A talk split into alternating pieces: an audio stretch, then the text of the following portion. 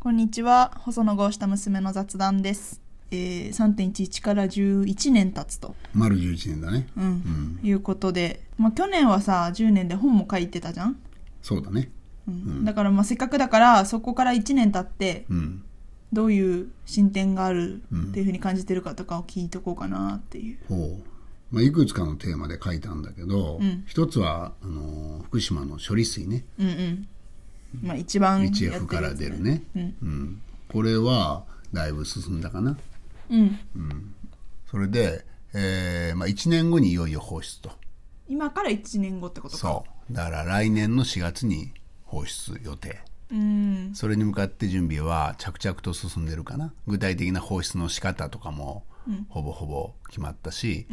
えーそれに向かっての工事も始まってるからなそこは随分進展しただからまあ本当はさ個別の反論をした方がいいんだよねあの非科学的なことを言う人は結構いるでしょうんそれに対して反論した方がいいんだけど、まあ、政府ってのはどうしてもこう機敏に反論できないとか、うんあとはやっぱり個人的な反論っていうのはやっぱりちょっと躊躇するんだよね本当はした方がいいんだけど、なんか言論弾圧みたいなね、イメージを持たれかねないっていうことだよね、まあ、ただ風評払拭ってやっぱり一般論で説明しててもダメなんだよね反論した方がいいのよ、うんだからちょっと違うけどあのもう一つお父さんが書いたあの甲状腺検査のことね甲状腺がんは増えてない、で検査は希望者だけにした方がいいっていう問題なんかは、あの例の5人の元総理がさ発言したじゃんうん脱原発とかいうことを言うのはそれは主義主張としていいと思うんだけど、うんあのがんが増えてるっていうのはもうこれ非常にまずいんだよね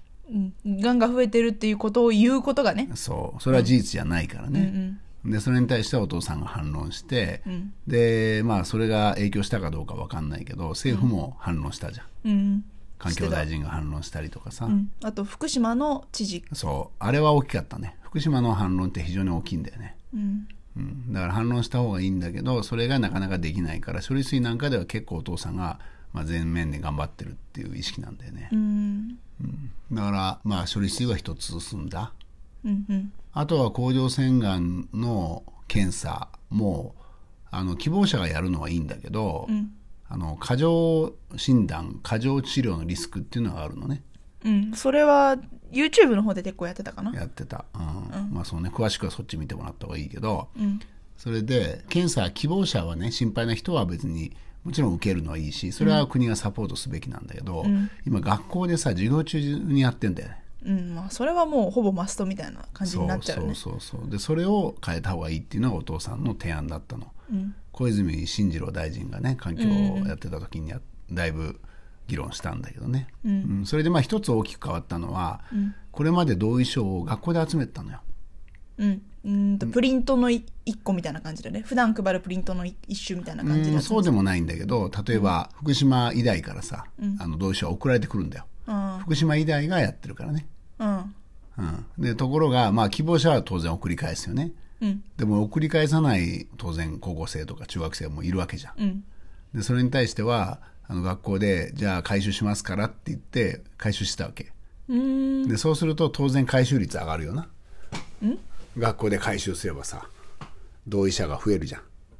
うん、だからそのポストに投函するんじゃなくて、学校に渡すだけで同意書をを出したことにしてたできたそっういてうここととだよそういうねことでそれはもうお父さんの提案でやめることになった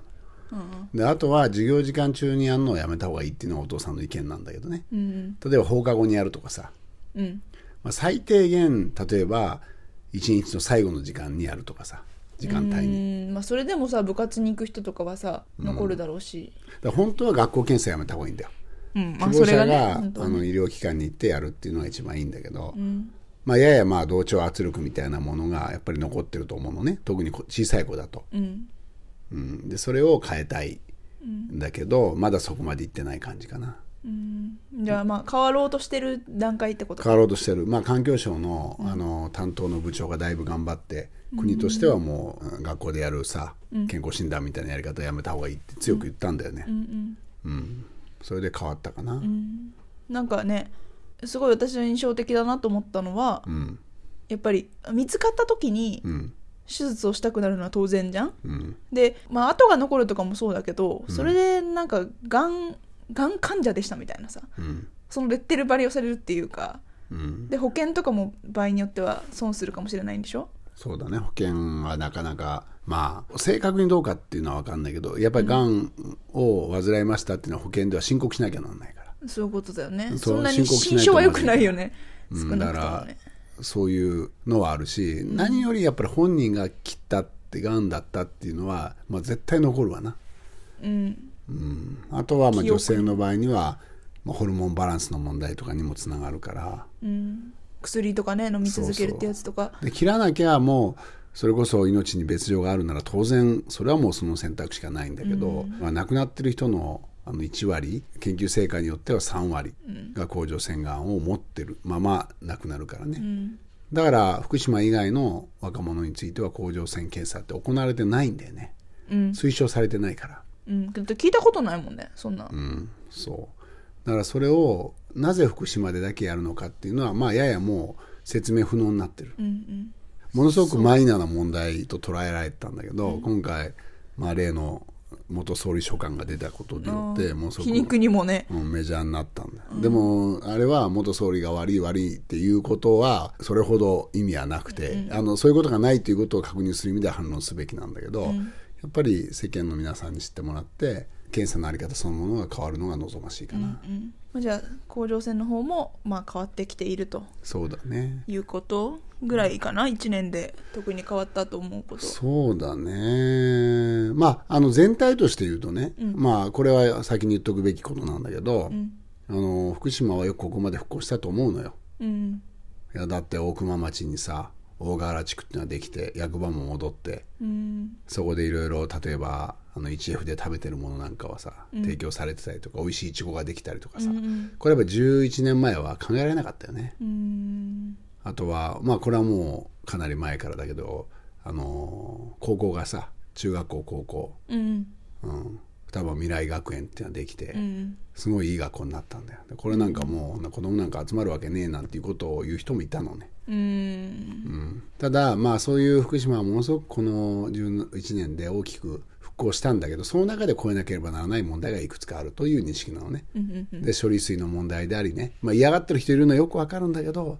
あれ溜め続けても風評被害むしろ収まらないし、リスクもあるしねリスクあるやっぱりね廃炉に大きな、まあ、支障になる可能性あるからね、場所の問題で。うん、うんまあ、それもだしタンクの方かな、まあタンそうクだが仮設っていう方そう方がリスクかなと思ってたまあそれはまあまあ、まあそれもある台風のリスクとかね、うん前や地った震ねのリスクとかね、それもある、うん、なのでそういう問題をクリアしていきましょうってことなんだけどね、ああとね中間貯蔵施設の再生利用っていうのもね、まあ、若干だけど進んだうんまあ、そもそも中間貯蔵施設を、何再利用するっていうこと自体が意味がわからないというかさわかりにくくない、うんまあ、1キログラムあたり8000ベクレルっていうのが基準なんだけど、うんいちゃやんと中間貯蔵施設っていうのはさ単なるその土地なわけでしょ広大な、ま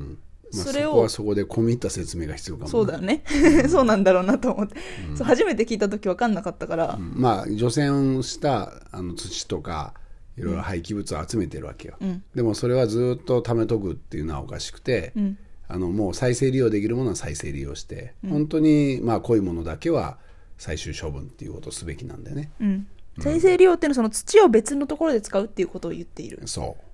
う、それはちょっと説明が長くなりそうだからでもね若干進んで、んそれを一部例えばあの環境省に持ってくるとか、うんうん、自民党本部に持ってくるとかいうことをしたんだよそれはさ安全性を証明するための動きであってそういさうこと再利用って感じじゃなくないまあそんなまずその一歩っていうことね、本当は例えば道路の路盤材に使うとかね、うんいろんな方法があってもう少し規模の大きい再生利用がありうるんだけど、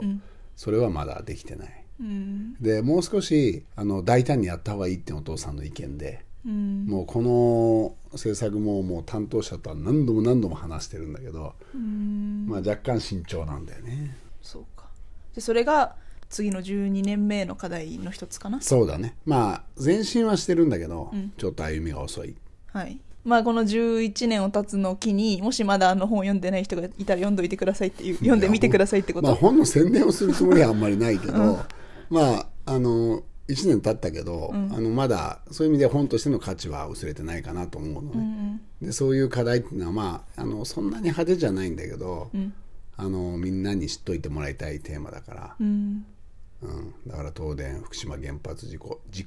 調査報告という、自分の調査報告っていう、自分自身のやってきたことも含めて検証したっていうちょっと珍しい、えー種類の本なんだよね。うん、まあ、そうかもね、うん YouTube の方に解説とかもちょくちょく出てるからねそうだねの買わなくてもうん